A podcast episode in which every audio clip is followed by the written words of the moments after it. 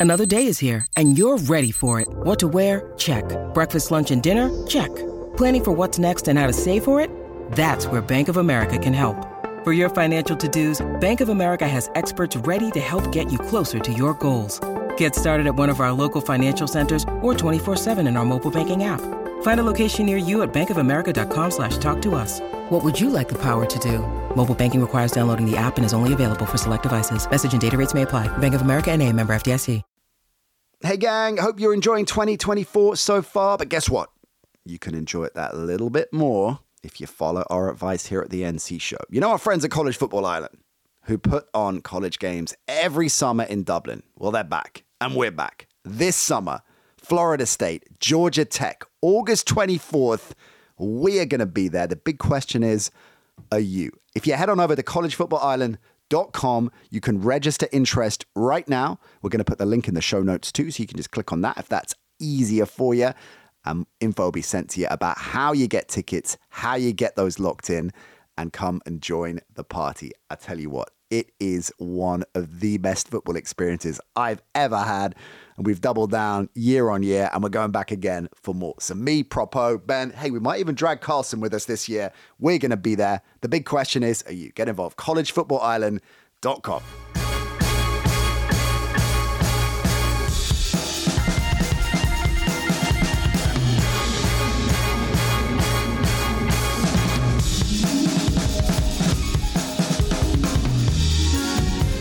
welcome to the Nat Coombs Show. Our divisional round preview continues, and we're doubling down. Not one, but two terrific guests coming your way today. In a little bit, the brilliant broadcaster and writer Scott McCabe. Last time I saw Scott, we were in Tallahassee enjoying FSU Miami. Good times, brilliant guy, and he is a fantastic listen. Really enjoyed that chat. That's coming in a bit. He's going to be previewing three of the four divisional round games, giving us his perspective, things to look out for, which narratives to key in on. Scott McCabe in just a bit, but leading things off, getting us set for Bills Chiefs, and of course, giving us his personal take on the all change at Foxborough. He played under Belichick, he played with Mayo. Who better to get us set for what is in store for the Patriots than the fantastic Super Bowl winning all pro member of the NC Show crew. Leading off today, the brilliant Shane Vereen.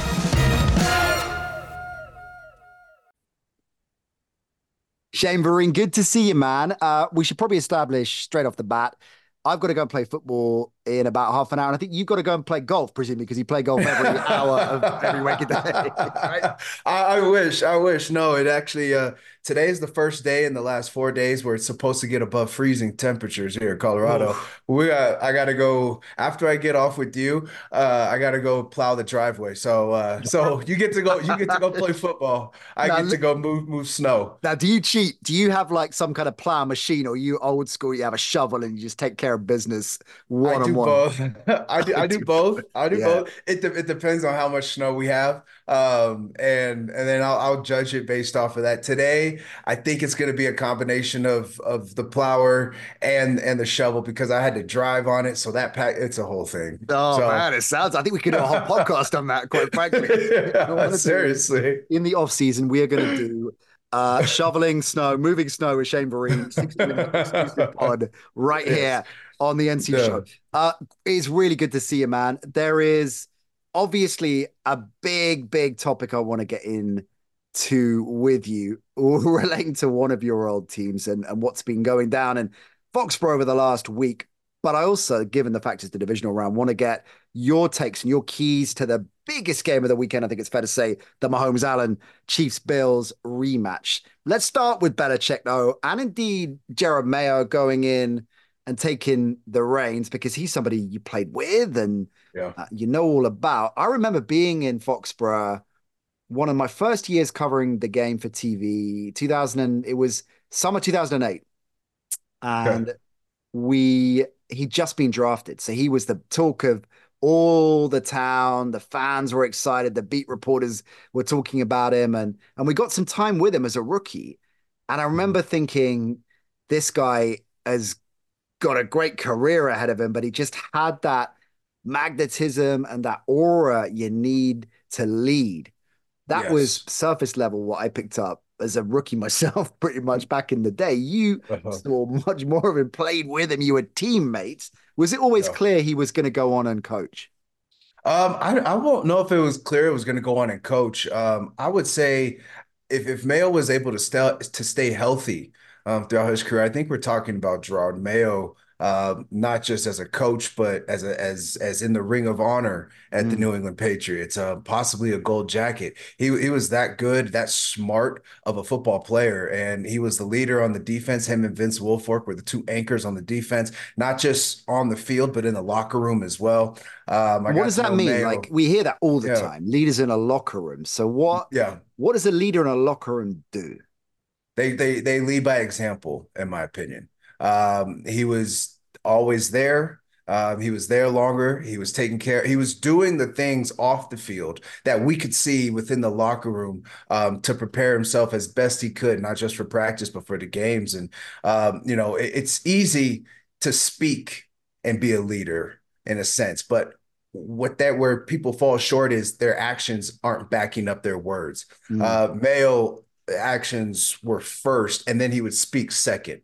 He showed by example first, and then if he had to say something, he would say something after that. I, I can't speak highly enough about him. I looked up to him when I was there. Um, we were we were together for four seasons, and um, and he's. I mean, if there's it's you're already going to have a tough time replacing Bill Belichick, regardless of who you bring in. But bringing in Mayo, I think lessens the blow because he is he he's he's he was how do I say this? He kind of exemplified what what Bill stood for. He exemplified the Patriot way. He exemplified um, accountability and and Mm. and being a man and being a pro's pro. He exemplified all the things that that Belichick um, spoke about and, and and praised about, and that's who he was. Not Yeah. that he, you know, not that he was trying to be that way. That's who he is.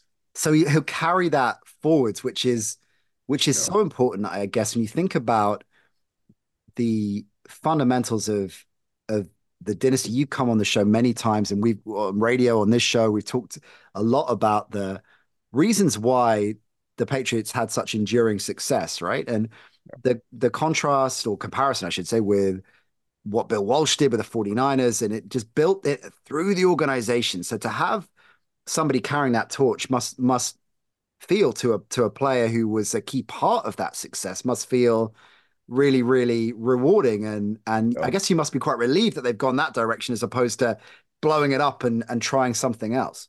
Yeah, absolutely. Because th- there's a culture that was that that was put in place there, a foundation, a strong one, and I I think when you have a sh- that strong of a foundation, that much history and success off of a foundation, you want to try and keep as much remnants of that um, in the building. If you go somewhere completely different, which I wouldn't have knocked the the Krafts or the organization if they wanted to go completely different. I I get it, but staying with Mayo keeps some remnants of that strong foundation that was built for the last 24 years under Coach Belichick. Okay, so going forwards, what do you think of the situation he's inheriting? I mean, you, obviously it's incredibly difficult shoes to fill, but I guess the last couple of years have maybe made that that transition a little bit little bit easier. Is is Yeah. the New England gig right now, particularly given his affinity with the organization, is it a good gig, an okay gig, an incredible gig? Where, where Yeah. is it in the pecking order of, of opportunities right now? Uh, yeah, that's a great question. That's a great question because it's not it's not a it's not an organization like I said that doesn't have something have success to stand on. It's not a an organization that's not known around the world. It- you know, it's a prominent organization even with what has happened the last few years, which have been and the only and the reason why we're looking at these last few years as so as so not patriots is because of what the success that they had prior to that. So you know so as much as it's as much as it sucks from being part of it it's because of the hard work and dedication that many players before them before the guys that are there now had put in. So look i i don't think i think it's a it's it's an opportunity that's gonna that's going to be fruitful um, come next August, September, depending on the people that are brought into the building right now. Mm. Um, how are we approaching the draft?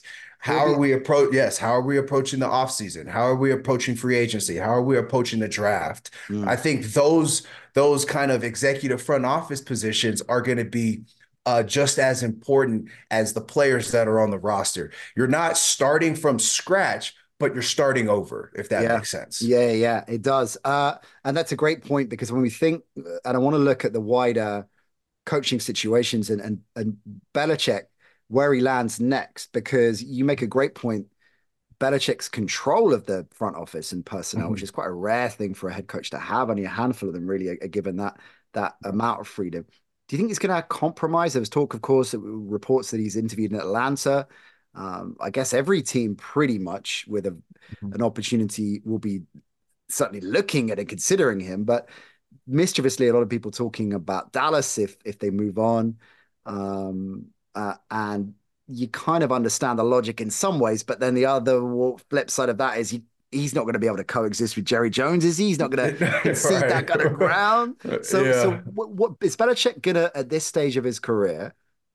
Desperate for that record, desperate, but wanting that record of of all time wins, and and obviously wanting another Super Bowl ring, and to prove he can do it somewhere else one more time. Do you reckon he might be changing his viewpoint a little bit and prepared be prepared to concede a little bit of ground and personnel selection. Mm-hmm. I, I, think he should be. Um, he should be open to it, but um, if he was successful at it before, it, eh, you know, um, could he be successful at it, at it again? Is the question. He hasn't the last few seasons. I think he would be honest and tell you that as well.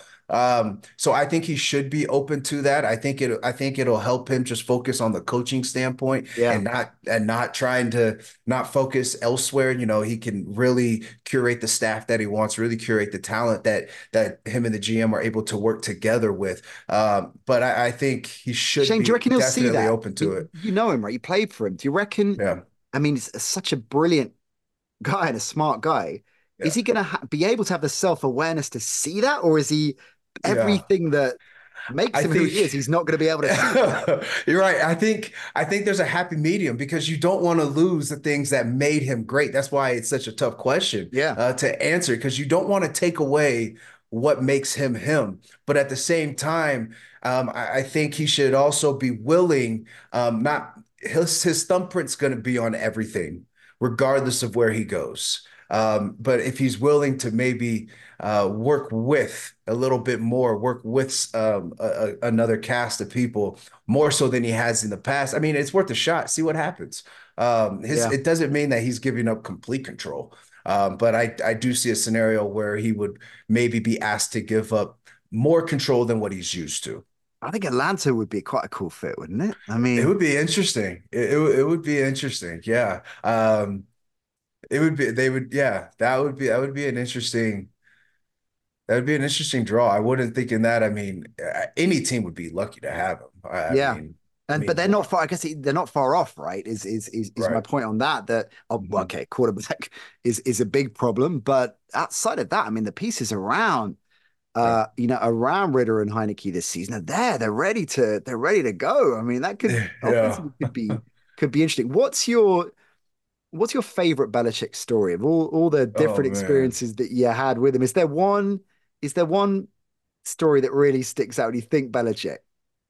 Yeah, um, I've and I've told this story before. Um, I don't know if I've told it on here, but uh, do it again. The week, they're, always great. Yeah. Your stories are always good. Yeah, this the the first one that comes to mind, and there's a lot that come to mind, but the first one that comes to mind is the week leading up to Super Bowl 49. Yeah, um, we were in meetings on on it was a red zone meeting, so it was a team meeting at like 7 30, 8 o'clock in the morning. I think it was a Thursday. Um, and he was going over red zone situations, start the offense. This time he was talking to the defense, and he said and for some reason, I, I happened to be paying attention during this moment. Uh, that rare occasion. Yeah.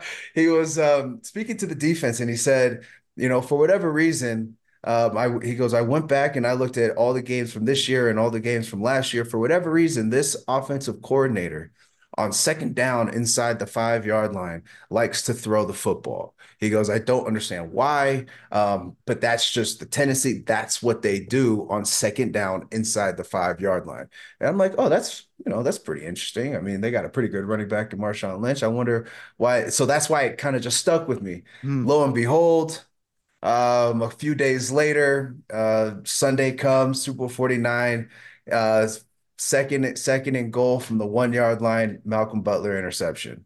Like and wow. it didn't it didn't dawn on me till like the next day, but I was like, he did it again. And I say again because this was like a, a weekly occurrence. Like this, this would happen. This probably happened 80% of the games that that I played there where we would talk about something in the meeting, a, spe- a specific situation. Uh, and it would show up on Sundays. And it's like, he just told us about this two, three days ago. How yeah. does he like? And so, and we were talking about on the sideline, like how he goes, we would like look at each other and be like, look at the clock, look at the score, look at where the ball is. We talked about like, how is he this good that he knows exactly like he could predict every time. Happen. Yeah, but that but that speaks to his preparation. Yeah, it speaks to why we were so prepared as players. Um, and, and honestly, that led to us winning so many games because we were prepared for specific moments to occur. Yeah, yeah, yeah. It's it's fascinating. Again, you, we talked about you hear these phrases bandied around leadership, being a leader in the locker room, what it means. When you hear the detail and watching film and putting in the graph, that that's what it is. It's that level, that that deep dive to that degree, yeah. and and the fine margins and can pay yeah. off, and just the brilliance, the brilliance of Belichick. We have talked and joked about his, his demeanor his character. Yeah. I famously once asked you if you ever hung out, hung out the whole, whole season. He, he feels like uh, he feels like a, a coach that is fairly tight with his praise, and this was something I think. Am, am I right in the frustrations that the Brady's talked a bit about and, and has been reported around the Brady was that whilst to, to your point, I guess, with Jerod Mayo, that there is a Patriot way and you let your work do the talking and there are no crazy egos of superstars. And it was never about that at the same time. Brady was what am i going to do here to get, to get was that hard to play under or did you quite like that as a player? A coach that doesn't really throw out too much too many platitudes? Yeah you know there i'm not gonna lie there were times where like i, I know like um, we would have like a leadership group of, of like um, vets that would meet with with coach belichick separately um, outside of the team and i do remember times where you know, um, the leaders would go in and meet with him, and you know, I would talk to him after and stuff. Then they would be like, "Hey, look, we get it. We're not playing well, but right now, and tell Coach Belichick, right now, we we need like everybody's down. We need we need some juice. We need some love. We need some encouragement from from you." And he would listen, and he and that's and that's what he would do. And would he change? Um, He'd adapt. Absolutely, yeah, Interesting. Yeah. Oh yeah, absolutely. Because I mean, it's one thing like if we weren't winning games but we but we were winning games at the time, right? If you weren't like, winning, I, you wouldn't get much. Yeah, exactly. I promise you, we would get I, we would get uh, more cussed out after like a big win than after like a tough loss, mm. uh, because because he's a great he's great at not letting winning um, kind of mask what we're not doing well. So he was mm. always striving for excellence, and so when the good thing about it is that you always knew where you stood walking into the building each and every day. I, I knew where I stood. I knew what I needed to get better at. I knew what I did well last week. I knew what I needed to get do better this week. Yeah. Um, he was very good at, at letting everybody know their role and what was expected of them. But I'm not gonna lie, there were some times where like, you know, the leaders would go talk with him and be like, hey, you know, ease up on us just a little bit. Like we, we need we need some encouragement. We need we need some juice going into this week. Oh, that is eh, that is interesting. The idea that you've just come off the field after a massive win and Belichick's just piling into you for the mistakes. But of course, it makes total sense, and that's what makes him great. Okay, yeah. enough Belichick, enough Patriots. Let's look ahead to to Bills Chiefs because the frustrating thing I think about this matchup is just how banged up that the Bills are defensively. Now we're recording this Tuesday night, so we don't know kind of how it's going to shake out. It's the last game, of course, the divisional round, so there still might be hope for the Bills and uh, and their medical team to to work their magic. But I mean, listen to this, right? Uh, obviously, we know about Tre'Davious White and, and Jordan Phillips and Matt Milano all on IR, right? On top of that, Dodson didn't didn't uh, uh, play last week and is questionable. Last game is questionable. Bernard went out in that game. Taron Johnson, yeah. Rasul Douglas, of course, Spectre, Taylor Rapp, Christian Benford the backup. I mean, they are Jeez. decimated right now. If they got any chance, if most of those guys can't suit up, there surely it's going to be all Chiefs, isn't it? Um, that's a lot of names. That that's a lot to overcome, right? Uh, it, it's one thing if you have like one star defensive player get goes down, um, but you you have other guys around him to kind of fill the void. Um, this is at every level of the defense. They have injuries, and it's yeah. not just starter. It's not just starters. It's the backups too. It's it might be guys that had that didn't start a game this year, but they've but they've played fifty percent of the reps on the defensive side of the ball. Mm-hmm. Um, that's that when your depth is is affected, especially in the playoffs, there's nothing you can really do to overcome the the lack of depth except score a million points mm-hmm. and keep and keep the ball. The offense now has to turn into a, a, a defense of some sort in the way that you control the clock in the way that you limit the possessions of Patrick Mahomes, um, in the way that you you you end drives with touchdowns and not field goals. That all those those three things um, help a defense out. It could even be this: defense does a great job stopping stopping um, stopping the Chiefs. They they punt the ball. The Bills, let's say, receive the punt on their own ten yard line. If the Bills offense is able to get two first downs, that flips the field Mm. Now, now Patrick Mahomes has to go 80 yards. That's helping. That's a way that offense can almost play defense or help the defense out. And yeah. all those and all those situations with a depleted defense, at, at, at some point, which the Bills are at that point with so many people banged up, the offense has got to do something to help the defense out for a week. Well, and I've yeah, been a part of games like that too, and it's tough, but it's what you got to do. It's a it's a great point, a great perspective to to apply to this game looking at the what the Bills can do offensively, then, and looking at the positives, I guess the upside uh, with Stefon Diggs, one of the great receivers of his generation, but he's been quiet and for a lot of certainly the, the you know two thirds of the season he started out of the traps he was flying, but yeah. since they they made the change from Dorsey and they've talked about the simplification of the playbook and he seems to have been the one that suffered most. But there's every mm-hmm. chance that this is the kind of game that they unleash Diggs, Cook's running the ball uh, effectively. Allen feels like he's finding rhythm again and yeah. broke off that X Factor incredible run, of course, in the wildcard round to put that to bed. Shakir, one of the great touchdowns in playoff history. So there's a huge amount of potential here in an offense that's definitely in much better shape than it was midway through the season, right? A- absolutely. Offensively, um, the only thing I didn't like about their game against Pittsburgh was that not as not enough action in the second half, specifically the third yeah, quarter. didn't me. put it to bed. Uh, yeah, they, they, yeah, exactly. That's that, especially in the playoffs. That's when you gotta, as an offense, you gotta smell blood and go attack it and just put the game away. Um, another name that I think is going to be big, um, not just this year but for years to come, is Dalton Kincaid, the tight end, um, the rookie tight end yeah. Utah. He he was special um, against the Steelers, and he has been really for a majority of his rookie season. If it wasn't for LaPorta going crazy in, in Detroit, I think we'd be talking a lot more about Dalton Kincaid. Um, they have the weapons on the offensive side of the ball. It's it's time to really get into motion, really get into rhythm. I love the first half that I saw uh, from the Bills offense against the Steelers, um, but first half isn't going to beat Patrick Mahomes. you got to play four quarters. You have got to play four quarters, and until the clock strikes zero, you cannot stop trying to score even this iteration of the Chiefs, of course, which has been much maligned, uh, and again, to to borrow your point earlier, given the high standards we're talking about here, kind of it, it, puts it in a bit of context. But but clearly the problem, which was okay in the in the wild card round because Miami just were at the races, and of course they've had injury issues of their own. But Pacheco could run the ball. Mahomes was doing his thing. Kelce had seven carries, Rashee Rice, uh, seven catches, Rashee Rice, a hundred yard game again, and that was enough. That was enough to beat the Finns, but they've got to get more from their supporting cast. Even if they get past Buffalo, if they're going to go all the way or threaten to yeah. go all the way, it's got to be Kadarius Toney and Valdes-Scantling, Skyy Moore. These guys have got to step up and contribute, don't they?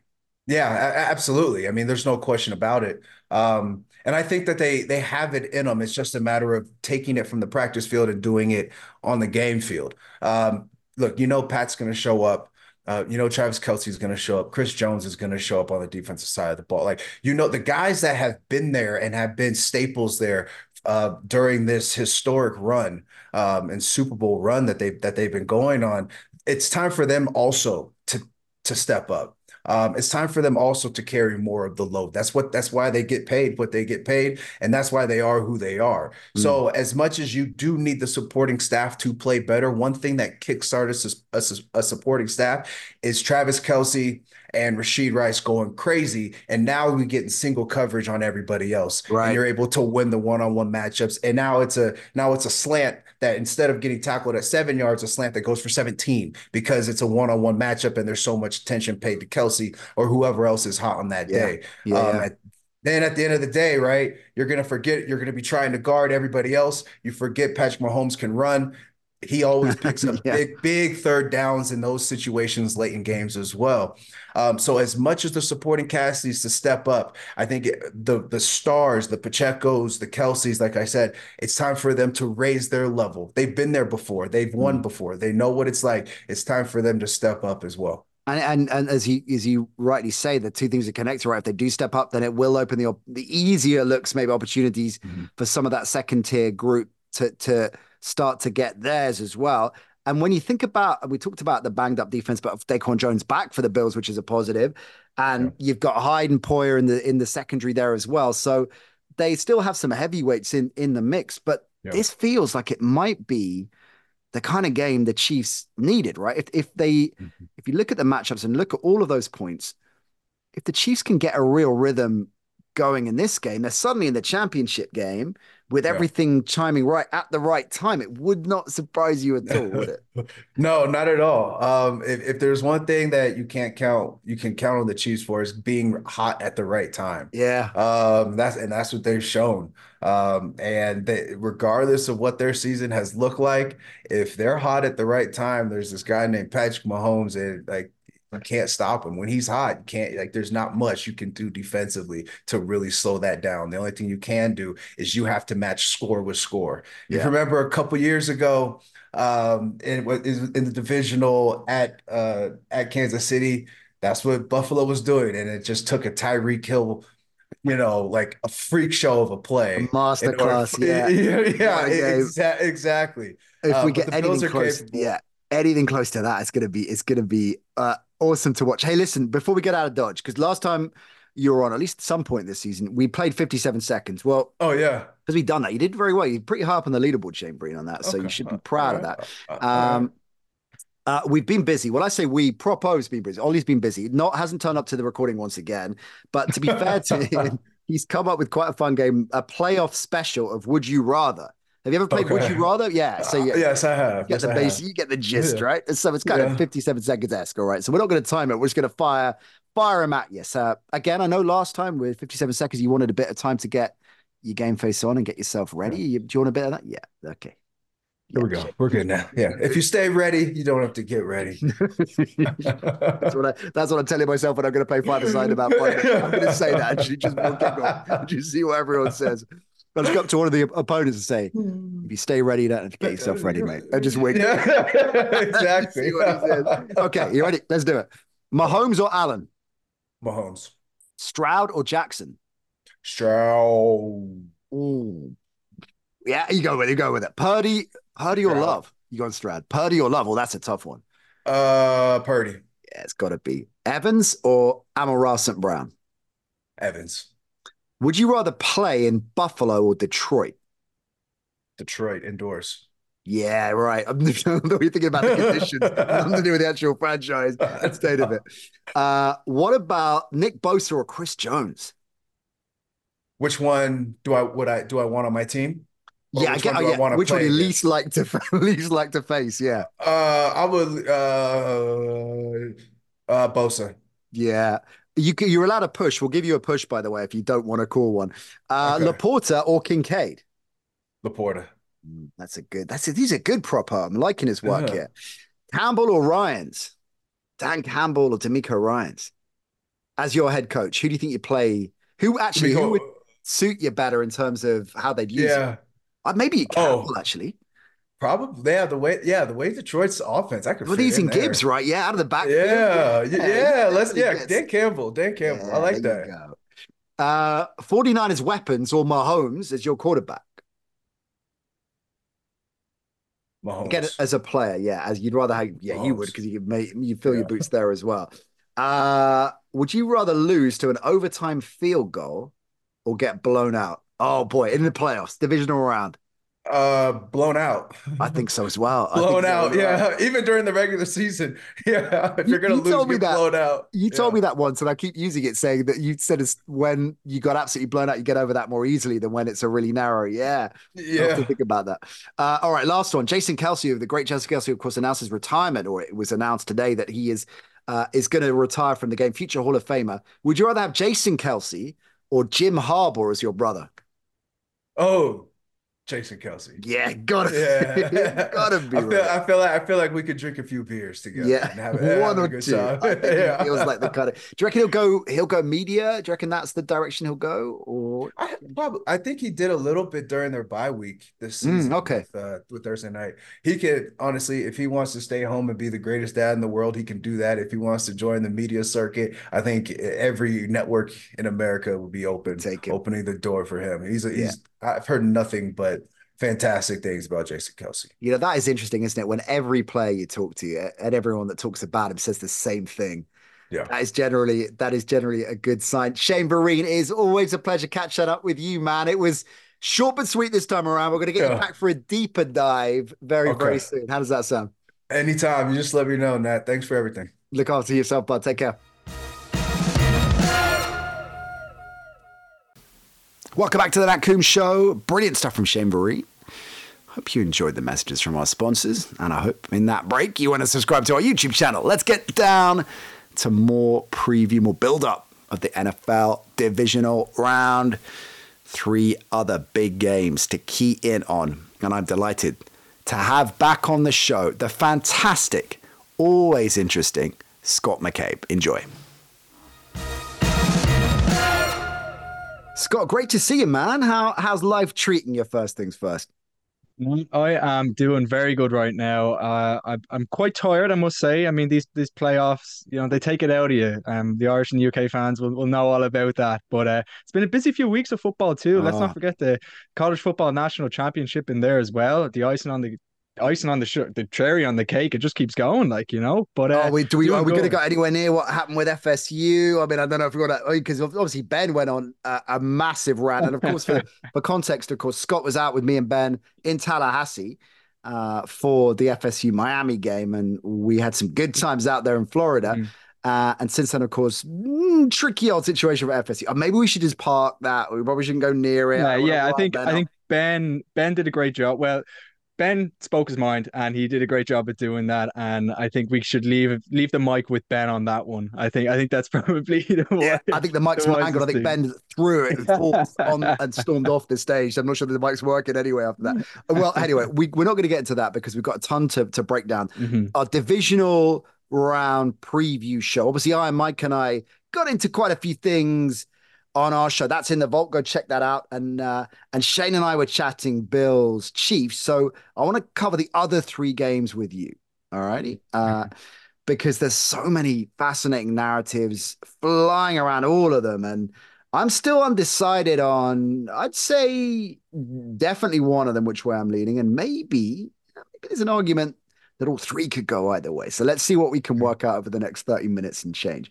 Why don't we start with the Texans Ravens. And I want to initially get into Lamar Jackson. And, straight off the bat, we know Lamar's a lock for MVP, his second MVP. And I wrote about him recently uh, for my piece in the Times, looking at the numbers and so many different metrics now, his best ever, right? In terms of completion percentage and tangibly improved passing mechanics, or at least the output of those passing mechanics.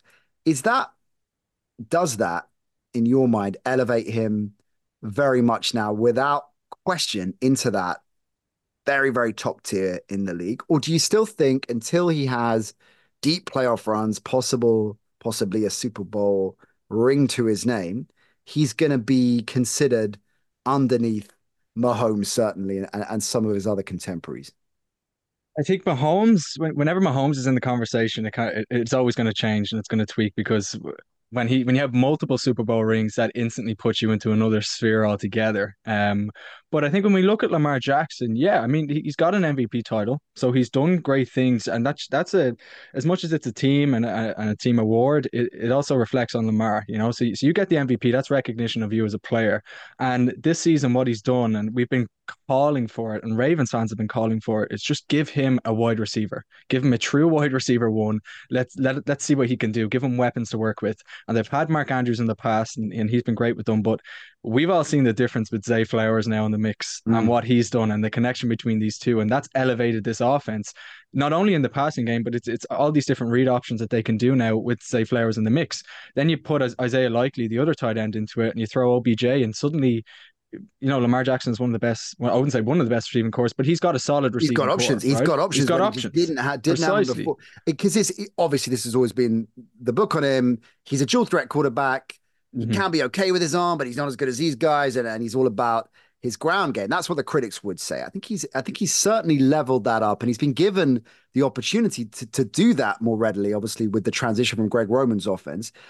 Mm-hmm. Uh, at the same time, probably the same critics still wheel out that, well, he's got to get it done in the playoffs. He hasn't really done it in the, I mean, God, it, it took a while for him to get his first playoff win. And that was, that was hanging around. I just think there are some quarterbacks that are going to be criticized by a certain faction of mm-hmm. NFL fandom and media, let's face it, irrespective of what they do until I mean, you know, uh, he'll get his first ring and then they'll say, well, okay, he's got a ring, but he hasn't got multiple rings like so and so. Exactly. you know, we'll we'll see. I mean, Lamar Jackson is unquestionably a, a, a top tier talent, but but and, and, it's interesting you say Mahomes and everybody else. I kind of get that given he mm-hmm. he's laid that down, and it's probably churlish to to look at too fine print. I guess we have to really be considering different tiers. And there's no question now that Lamar is is is in that tier.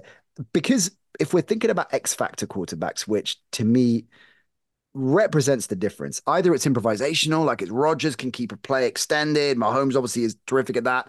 Allen, we saw the run he broke off last night uh, against the Steelers. Moments mm-hmm. like that in a game, and, and Lamar, of course, can deliver that as well talk about this core. And Mark Andrews is a player I want to key on with this matchup against the Texans because Njoku, David Njoku had a lot of success against the Texans in the wild card round. Is that a obviously it's a welcome return to have a player of his caliber back? How significant a player do you think Mark Andrews will be in this matchup? Oh, massively, massively, and like you said there, you saw what David Njoku did to to the Texans defense. Like um earlier in, in the week, I was referring to David Njoku as like a prime Tony Gonzalez out there. Nice. Joe, Joe yeah, Flacco, yeah. he really just he, uh, he, put a fire in in in um Njoku's belly, and it really you, you could see it. Like the, the two of them were clicking. So I think now if you look at it with Mark Andrews and, and what he can potentially do um in in this game, yes, he's going to have a huge impact, but it might be off the ball that that impact is seen. So he might be, you know, being double yeah. manned, and that's going to leave Zay Flowers or whoever it might be open. So yes, having a having a top tier player like that back is a huge boost for this Ravens team, especially when we didn't think he was going to be back. We thought he was potentially gone for the season, you know. Um, so yeah, absolutely. I think he's he's one to watch in this game, but it's also to see how Isaiah Likely now does um with, with the Ravens tight end. Like so he's mm been in the place of of um Mark Andrews and he's done a great job there and he's not going to want to give that up easily either. Yeah, it's, so a, it's, it's obviously a, yeah. a, great problem for Harbaugh to, to have. And you mentioned OBJ as well that it would not surprise me in the slightest if either in the division or if they make it the championship round or indeed the Super Bowl, OBJ comes up with a couple of clutch moments.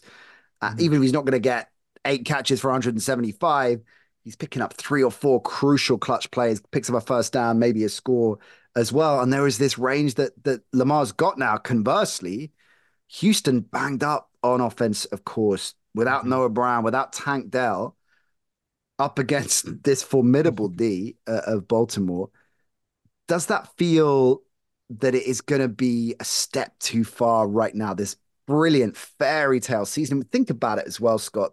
Week one, the Ravens beating the Texans 25-9. I mean, if we if we'd had this conversation yeah. then and I said, oh, they're going to meet in the divisional round and CJ Stroud's going to have one of the great rookie quarterback seasons in history, you'd have probably Oh, would you have laughed at me? Where were you on? Because you cover a lot of college ball. Uh, yeah. Uh, as as as our listeners, I know, I'm sure will know. So where were you on Stroud coming into in and this quarterback class? look in hindsight, everyone wants to say that they they called it or that they they thought he was going to be great. I I was more in on Stroud than I was with Bryce Young. I just saw more big playability, um, yeah. really from Stroud, and I liked what he did with Ohio State there. And you know, he's was he your favorite out of the class? You know, with with Richardson in there as well. Like, do you remember like where you were leaning? Because I didn't was, know enough about Stroud. I didn't watch enough enough yeah. tape to. Obviously, I, I listened to Ben and uh, yourself and and and smart college analysts but I, I, yeah, I felt. I mean, Bryce Young, I saw more tape of, and obviously Richardson mm-hmm. the X Factor highlight. Everybody always joke about everybody, unless they're watching hours and hours of college ball. Everybody's an expert come come draft day when they've watched their ninety minutes tops of of highlight reel stuff. But I, I think if I'm honest, I felt initially coming into the season that Bryce Young would be the most readily acclimatized, even in that difficult situation. We figured Houston were going to have a messy season as well. Ollie and I keep calling this as much as possible, but by week three, week four, I, would looked at all of that tape, pro tape we'd had now on Stroud, watched that every, you know, the, the the condensed tape you get where it's every throw of this game, and I and I called it on to Ol saying he he is fi- he is going to be fine. I didn't anticipate he was going to have this kind of season, but so I think I think I was way off the mark coming into into it as well. Looking at the success of the of this season, are you are you thinking? It's a free hit for Houston. They're going to be pretty fearless, or has expectation built now a little bit, and they're they're, going to be coming into this and thinking, "My God, we're so close," and uh, and the pressure might get to them. I heard somebody talk about that today, saying, "Oh well, you know, they've never been in this situation before," and I there's a validity to a degree in that argument. I'm not, just not sure how much with this Texans team.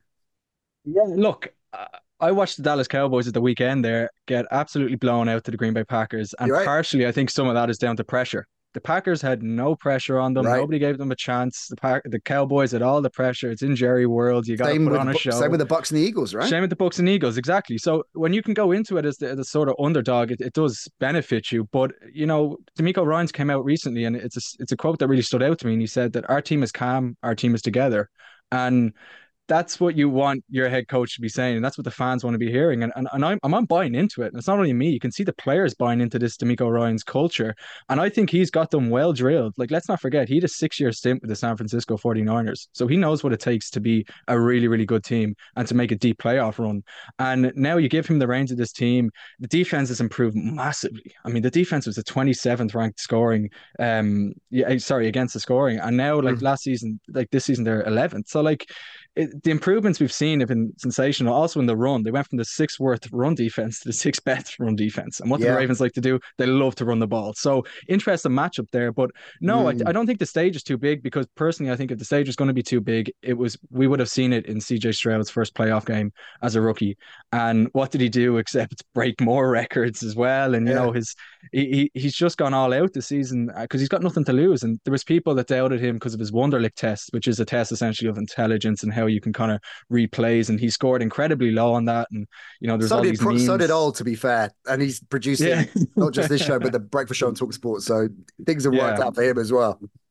Yeah, so like it, it does come down to to CJ Stroud and if the team buys into him and and if they buy into DeMeco Ryans and right now Nat I think they do, and it's it's pretty obvious right now the way that they played against the the, the Houston Texans, and they mm. terrorized the Houston Texans. Like, let's not forget that. That was sorry, that the Browns, that Browns team. Oh, they blew. Absolutely, oh, yeah, they like, they blew them apart. I mean, yeah, exactly. No. It was. I mean, really great parallel. The manner of Green Bay's victory over over the Cowboys just manhandled them, and yeah, there's a there been a lot of parallels, of course. And even though Love is not a rookie quarterback on paper, he basically is. You know, I keep I keep pushing that line, but but ostensibly he is. Of course, he's had the benefit of, of sitting and learning and watching and, and learning the playbook and the offense, which makes Stroud's achievement all the more remarkable. But that's not to take away from the the progression that Jordan Jordan Love has shown.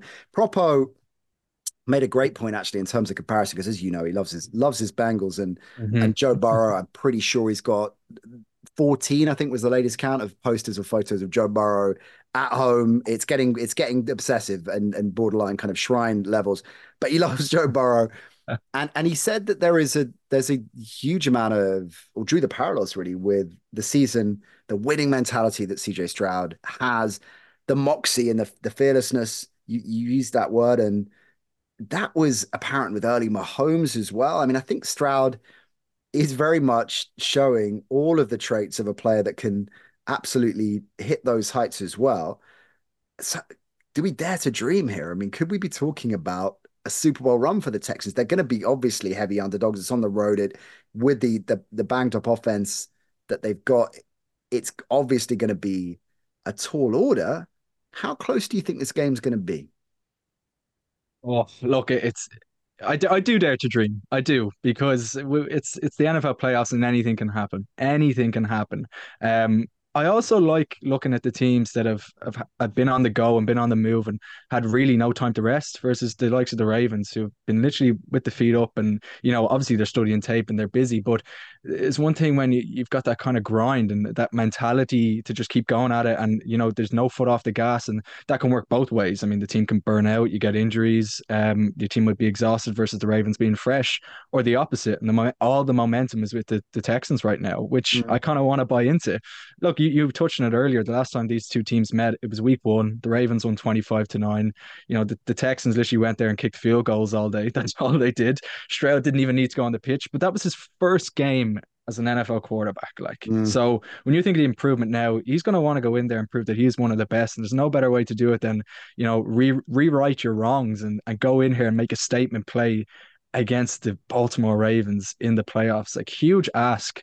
Um, but I think I look, I do dare to dream, but it's it's it's it's going to come down to this te- Houston Texans O line. Can they keep Stroud upright? Can they keep him safe? And can they give him time in the pocket to deliver deep shots down to, to Nico Collins? And I think if the Texans get out to an early lead, which is always hard against this Baltimore Ravens defense, but if they can, and you know, because when we look at the Ravens, what do they do? They run the ball, and they love to run the ball. But sure. if they're trailing, they're going to have to air it out. So yeah, I think if if we you're see absolutely right, a fast you know, start and put put the pressure on and, and we shall see the proof the, the proof will be there in terms of Jackson's progression and all of those narratives around his fragility in terms of plus. I mean, I just mm-hmm. another just before we start recording, I was just zipping around and see some analysis and one article. I'm not going to name, I'm not going to call them out, but to, it promised deep seated analysis in the game. And the pretty much the first thing they go to is Lamar Jackson's only completed X amount of his passes in those. And I was like, oh, come on. But it's a great point. Put let's put them to the test. Conversely, yeah.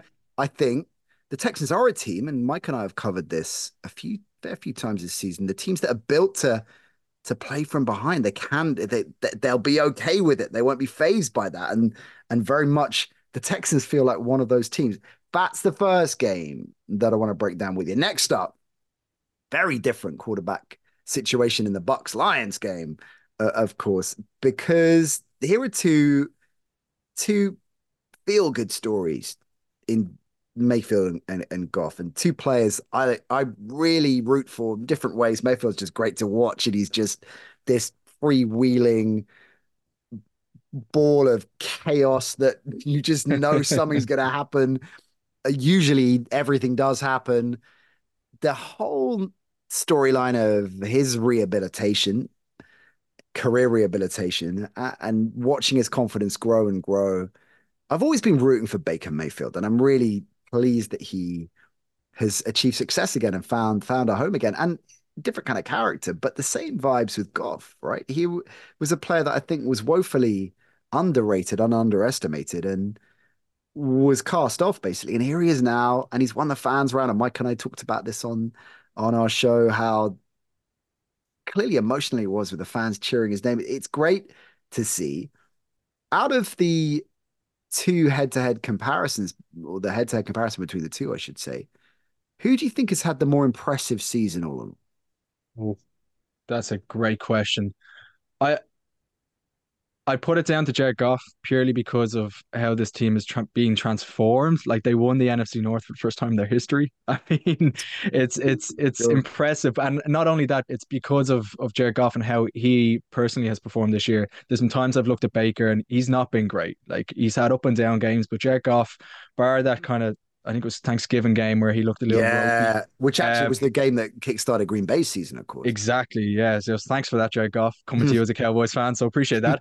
um, but no, yeah, Jared Goff. I mean, he, he's top three passer in the NFL this season in passing yards. Um, now, yes, you can get, put the argument there and say he's got a great got great weapons to throw the ball to, but so does Baker. Baker's got Mike Evans, who is consistently has one thousand yards even seasons, uh, and Chris Godwin too.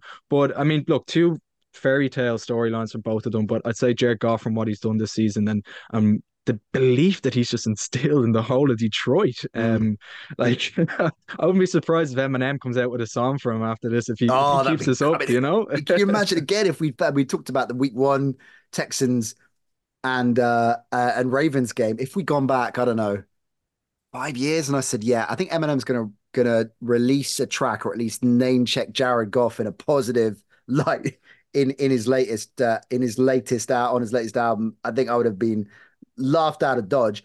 This oh, yeah. this stat blew my head. Stat Muse, courtesy of Stat Muse. Where do you think? And I've got a loaded the question now. I know. Passer rating under pressure. Yeah. Given the fact that the book on Goff is you put him under pressure and he and he's he's done. Where do you think he ranks in terms of starting quarterbacks this season passer rating under pressure?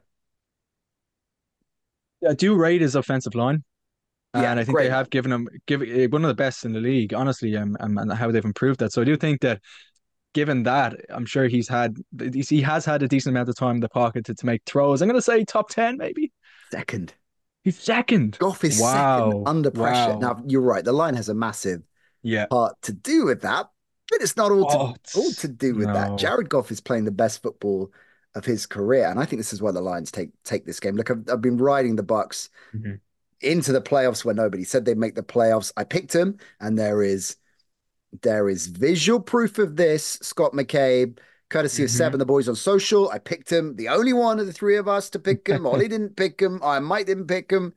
I figured they'd take down take down the Eagles. I think the the the party ends here but, and here, here's the but, the reason I've been so big for so long this season on the Bucks is the the veteran defense, still so many of that Super Bowl winning D with talent in abundance there and experience of these kind of jams. There is a slight fear. There is a slight fear. All of these weapons, and we talk about the depth of the Ravens. The Lions can match them. They can match anyone, I think, right now in terms of prolific contributions. Theoretically, the Chiefs could get there if Toney and Valdes-Scantling come to the party, then they'll be up there, right? Obviously, the 49ers uh, probably have the the highest caliber in terms of level and range as well. But the Lions have, have got a fair amount of options all rolling at the same kind of time right now. So I, I do favor when you think about the line you've talked about up against that pressure, I do favor Den- D- D- Detroit here, but I'm a little bit worried about that heavyweight veteran D and Vita Vea run stuffing, and oh, they yeah. can't can't get Montgomery and Gibbs going, and so I'm leaning lines, but with an asterisk. How about you? Yeah, I would be the same. It's, I, you just mentioned it there, the run game. You kind of touched on it there, Montgomery and, and Jahmyr Gibbs. Like that's it's arguably one of the best running back duos in the league. Um, and let's not forget, like when it when it came to draft draft day as well, Lions got a lot of stick Slated. for taking a running back, Slated. absolutely destroyed. And now you look at it and you go, hey, that actually was a pretty good pick. It's given them a lot of different options now. Yeah. Um, I am swaying towards the Lions purely just the atmosphere as well in Ford Field. Like it's gonna be incredible, and this is such a new kind of all these fans, like it's, for a lot of them, it might be their first time experiencing a, a divisional game like this. And look, if this was a regular season game, I probably at the start of the season I would have said, okay, if it's week like you know 16, 15 or whatever, I would have said, okay, Detroit will take this. Um, mm. I'd be mm. surprised if you told me at the start of the season this was going to be a divisional game because mm. I think most definitely I think Detroit are in a great place to win this. But let's not forget, like Bucks have had a tough road to get here, and Baker, I mean, they're playing with grit they're they're they're playing very good football right now, and it was great to see as well. Trey Palmer get a touchdown yesterday, and he played in the 2022 Aer Lingus College Football Classic for Nebraska. So nice. love to see that. Love to see that progression of players from from from the game in Dublin to to the big stage, and they look they've got good weapons on offense, uh, and look the defense is good. It's not great, it's good. Um, is it good enough to to hold this Lions uh, offense? I don't know. Amon-Ra St. Brown, what a player. What a player. And we thought Sam LaPorta as well, the tight end, the rookie tight end that's breaking all the records for the Lions. We thought that he might be injured. Um, yeah. you know, coming into this game. And I don't know if you saw the size of his cast on on his uh, left leg. I think it was. Uh, it was it was huge, but he, he played through it. And Lions are banged up, but so are the Bucks. And I I think Detroit taking that. Yeah, I I am going Detroit, but uh, as you're talking, I was just reading a quote. Devin White, one of those those Bucks vets he was talking about the Eagles game, right? And this is the quote. They enter the game, and this is Devin White, with a dominant mindset. We wanted to jump on them early and just beat them. I think it was the preparation that played a big part coming in here with a winning attitude. This Bucks side have been there. You know, it depends how much stock you place on the point we made earlier about the Texans. I do think clearly there is validity for a lot of teams, and you make a great point about the pressure they're not going to feel any pressure. They're the underdog. It's a free hit. Detroit are going to feel all the pressure. And that's going to be fascinating to see how how they handle that because they've been built in this underdog, everyone's writing us off mold. And now it is a different mindset. Everyone, I think everyone is expecting them to win. Right? I think the majority. Yeah, yeah, no. Majority them. of people at Detroit will. Can Dan Campbell keep that camps, you know, quiet and and no no drama like the Cowboys usually do in these press conferences. Don't need anyone deleting their social media accounts. Just stay composed, collected throughout the week, and and just keep doing what you guys have been doing. And if I'm Dan Campbell, that's exactly what I'm saying. And I think that as well, we need to touch on Dan Campbell and the job that he's done there. Um, sure. I think, I think the moment that he came in that press conference and was opening press conference and was talking about like I think it was biting kneecaps or ripping kneecaps off or yeah, whatever yeah. it was, some kneecap quote. And people kind of that kind of got people looking, going, "Who is this guy?" And then you see in Hard Knocks and he's doing push-ups with the with his players and stuff like that. Like he's a real. He has the team where he, where they need to be, but I feel like the guys can can kind of joke with him too. Now I don't know what it's like, obviously in the camp, but you kind of do get that sense there that they're really together and that's Big what time. it takes to to win to win Super Bowls now. And I, I know, and I'm not not saying the Lions are, are going to get there instantly, but I'm saying that, that mentality of of being together because look at the talent on that Eagles team last night and look yeah. at the performance that we got. Oh, it's, and it's because it, what a great point. division, I mean, you know. Yeah, exactly. The individual talent they've they've just and and head scratching. I was celebrating Sirianni on this show mid season because they were rolling. We we're talking about I mean, what a brilliant front office they have as well. And the Eagles were the darlings of the NFL right now. I mean, they were a lock to go deep. Something strange has happened there. And we know the defensive issues, obviously, but and it's Patricia's an easy fall guy, I know, but there's something yeah. not right in that locker room. And, and to bring that back to your point and and and how the Bucks uh how the Lions rather uh are rolling right now with that momentum. It just feels like it's got America's game vibe or written mm-hmm, all mm-hmm. written all over it. There are so many America's game narratives. CJ Gardner Johnson going to be back going to be back for this game as well. That's massive. Huge. He went on the record, uh, of course, fairly recently saying that the Lions brought him in to win a Super Bowl. So they're they're talking about it, and you know you know this Scott and, and, and the work you've done. You talk to players, and there's no fear about rest as a jinx vibe about talking about the Super Bowls, right? Sometimes you know when certain players who was the Browns rookie that did that a few years ago? Do you remember? And called, "We're going to win the Super Bowl," and he's got absolutely slated for it. But plenty of teams do. They talk about it. They understand. Yeah. You know what I'm talking about. They understand the window of opportunity. And the Lions, it feels like they've got they've got a window for a year or two more than this, right? It doesn't feel like this is last chance saloon. I suppose the Bucks, particularly with that D and Evans and Godwin, this feels like if they are going to do it again, it's now it's now or never oh, right? oh yeah like yeah, is, we've, yeah. Got, we've got a seat at the table we're a couple of games from the super bowl and that's knockout football and what we love about it packers 49ers on that note again the packers heavy underdogs but we've already talked about their fearlessness against against the dallas cowboys the almighty dallas cowboys huh? yeah who do you think um deserves the most credit if you had to isolate is it is it Love and, and the way he's progressed? Is it LaFleur? Is it the front office for let's face it, selecting a young group of particularly offensive players and receivers that we thought might be a bust oh. last season, but actually mm-hmm. turned out to be some pretty sharp business. Yeah, oh look, the praise to the Packers this week, you, have got to give them praise, and and and and it's in all corners of the camp. Nat, it, it it reflects on more than just Jordan Love. Yes, Jordan Love. I mean, what a season he's having. I don't think any of us really thought he would be performing in the manner that he is, and like you see some of the throws he was making against the Cowboys. It was like mm. watching Joe Montana out there. Um, it's great if it's for your team. When it's against your team, it's really really hard to watch. You know, you got it. Uh, but I mean, was. are you are you obviously you got it. What stupid question? But I mean, are you are you surprised, or are you kind of used to this now as a as a Cowboys fan? To use to quote the great Jerry Jones, I'm floored right now, Nat. To be honest mm. with you, oh, yeah. um, do you think it was your we, year? I felt like it was our year. I felt like it was it was we say that every year, and we're, we're Cowboys fans. Uh, for anyone who's un- unaware, I am a Cowboys fan. If yeah. it's not clear by now, um, but yeah, every year we look. It's people talk about the Cowboys cycle, and it's like, oh, you win a playoff game, or sorry, you make the playoffs and great regular season, and then you crumble but it's just uh, with the roster that we had, the talent that we had, um, and like now I'm worried with a lot of the free agents that we might lose. I think we've got to got to give CeeDee a big contract now.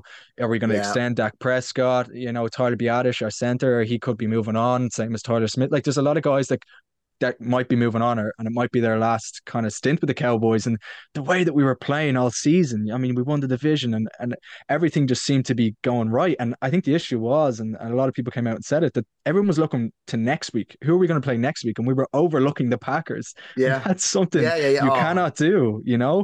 Absolutely and Mike McCarthy comes out and he says, we, we weren't prepared. Well, that, that falls on Mike McCarthy. And for a while, I've kind of sat back here and gone, I think we're, you know, as a Cowboys fan, I've said, yeah, um, I'm quite happy with the way things are. We're consistent, but uh, after this, it's the final straw. Now, I mean, Cowboys fans, we can't keep taking one and done in the playoffs. No, um, it's not. just just enough. But to, But you think about that. Speaking of change, you think about the Packers season, which was we talked about that Thanksgiving game.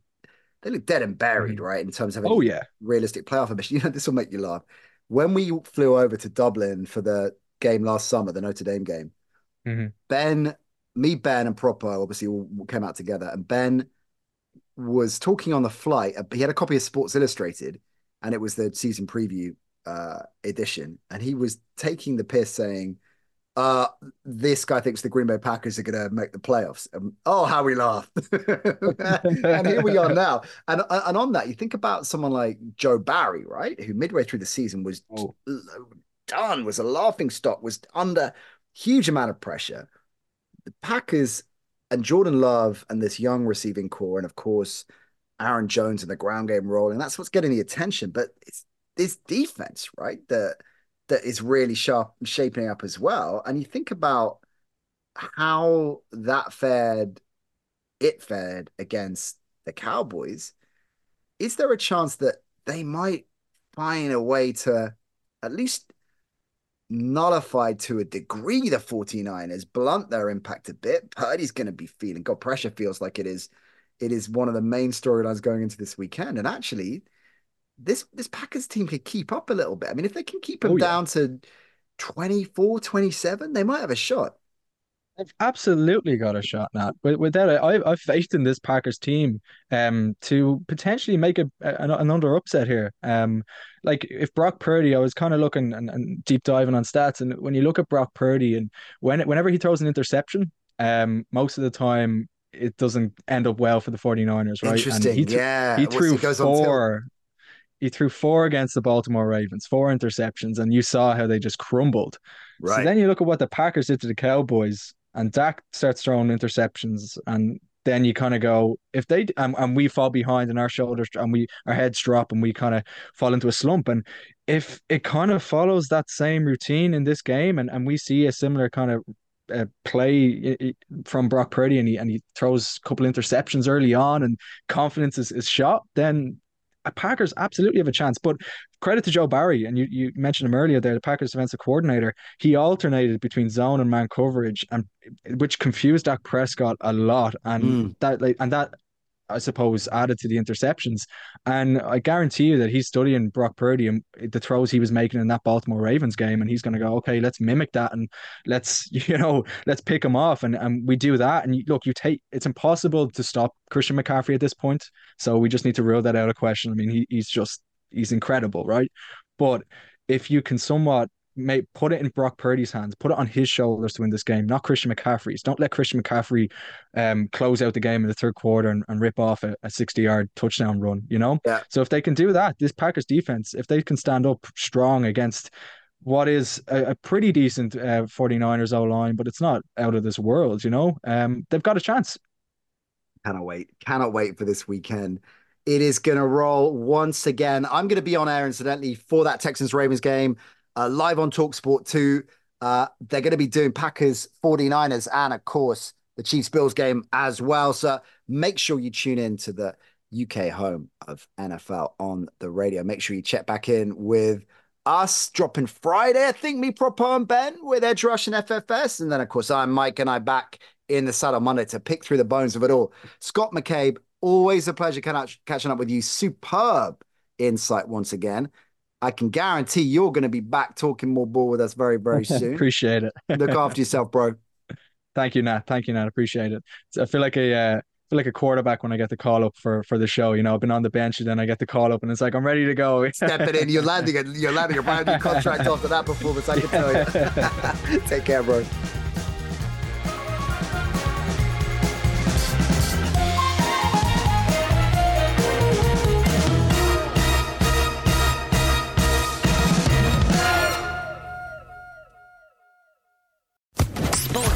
Podcast Network.